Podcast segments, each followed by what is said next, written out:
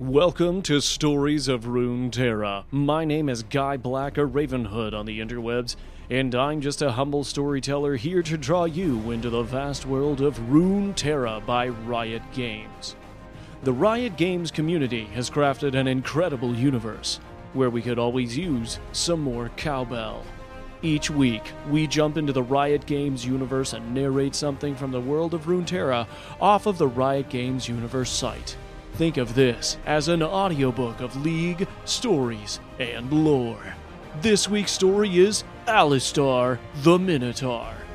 It's a bit shorter because there's no story associated with it, and it feels a little bit superhero Batman-esque. So I'm I'm leaning into the superhero narrator vibe. Uh, anyway, so enjoy. Now for my terrible uh, impersonation. Nothing can hold me back. Always a mighty warrior with a fearsome reputation, Alistar seeks revenge for the death of his clan at the hands of the Noxian Empire. Though he was enslaved and forced into the life of a gladiator, his unbreakable will is what kept him from becoming truly a beast.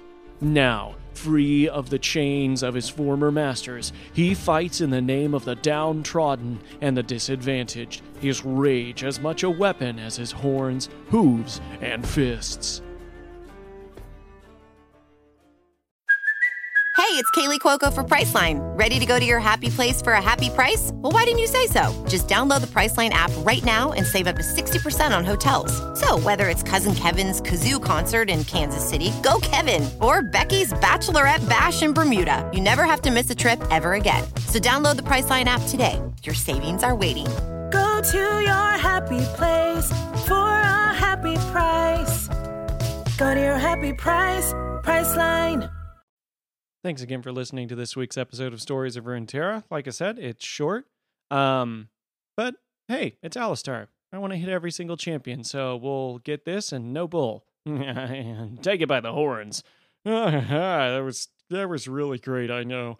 Um, the only other little announcement that I'll put on the table here is that I have the live play Star Guardian episode recorded. It was an absolute blast and I am in the process of editing it. I'm going to do a lot of like post sound effects and stuff and clean it up for you guys, but that may take a little bit because school is starting back up for me.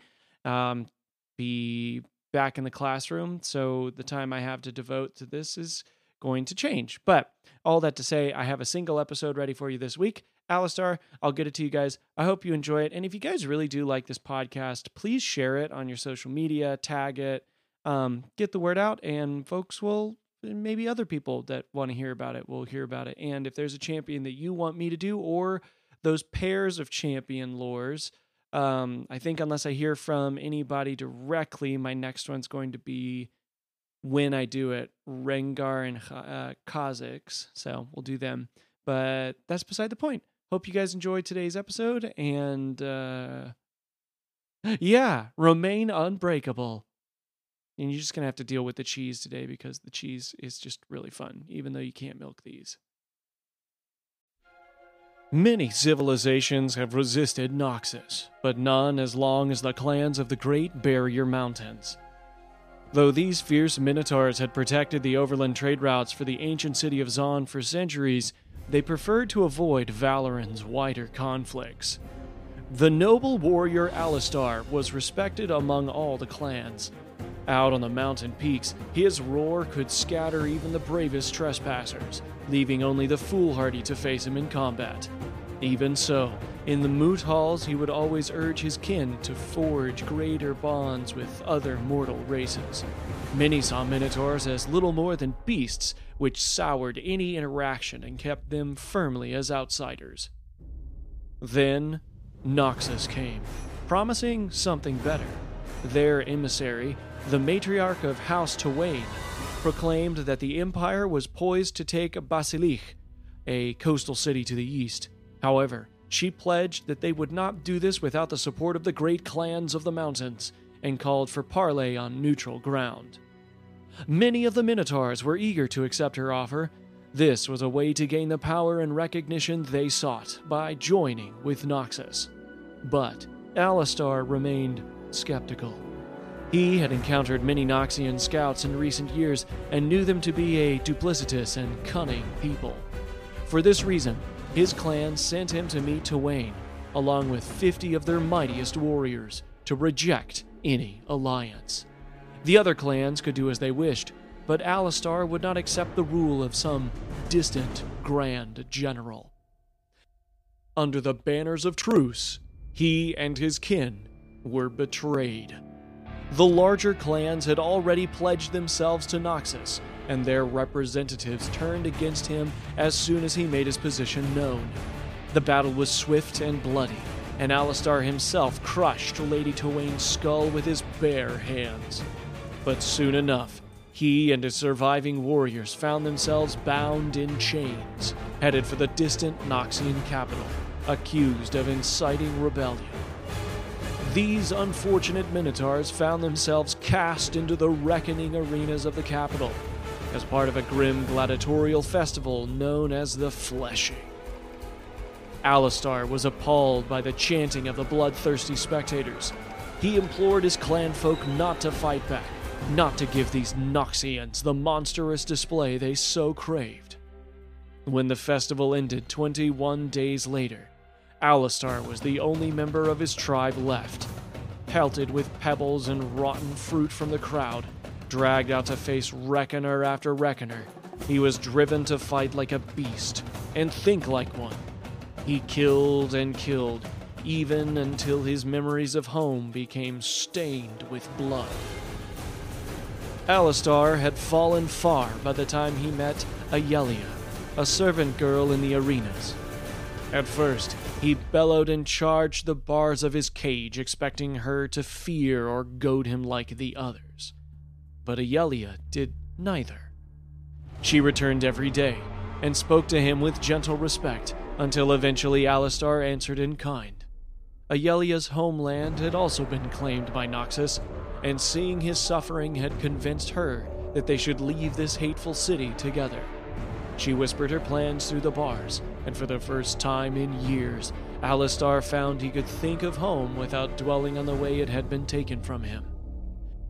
One night, Ayelia brought Alistar the key to his cell. She had sacrificed much to arrange this escape. He swore he would repay her tenfold. They hurried to the river, where a cargo barge awaited them. However, as they boarded, Noxian agents burst from the shadows. Alistar hurled himself into battle, his vision tunneled with rage, and although Ayelia called out to him again and again, he did not hear.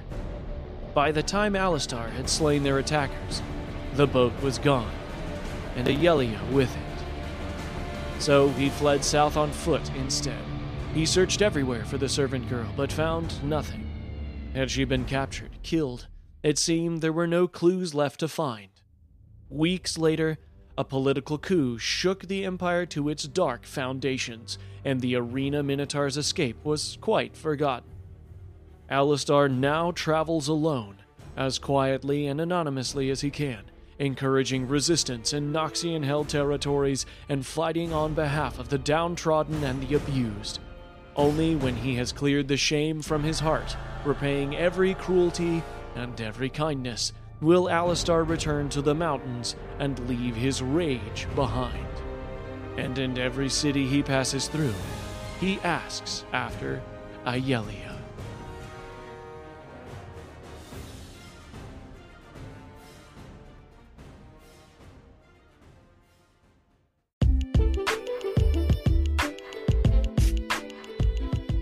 Well, thank you for listening to this somewhat goofy reading of Alistar's lore here on Stories of Runeterra. I just was having fun. I was listening to a game that had a lot of superhero narration, narration, and I figured why not. All right, guys. Thanks again for listening. If there's a champion that you would like me to read or do the story uh, to, go ahead and reach out to storiesofruneterra podcast at gmail.com or hit me up on Instagram. Those are the two best places. And uh, let me know what you think of the podcast or answer any of the questions in, if you've got Spotify, you can answer those questions in the provided spaces. Other than that, uh, I'll catch you on the flip side.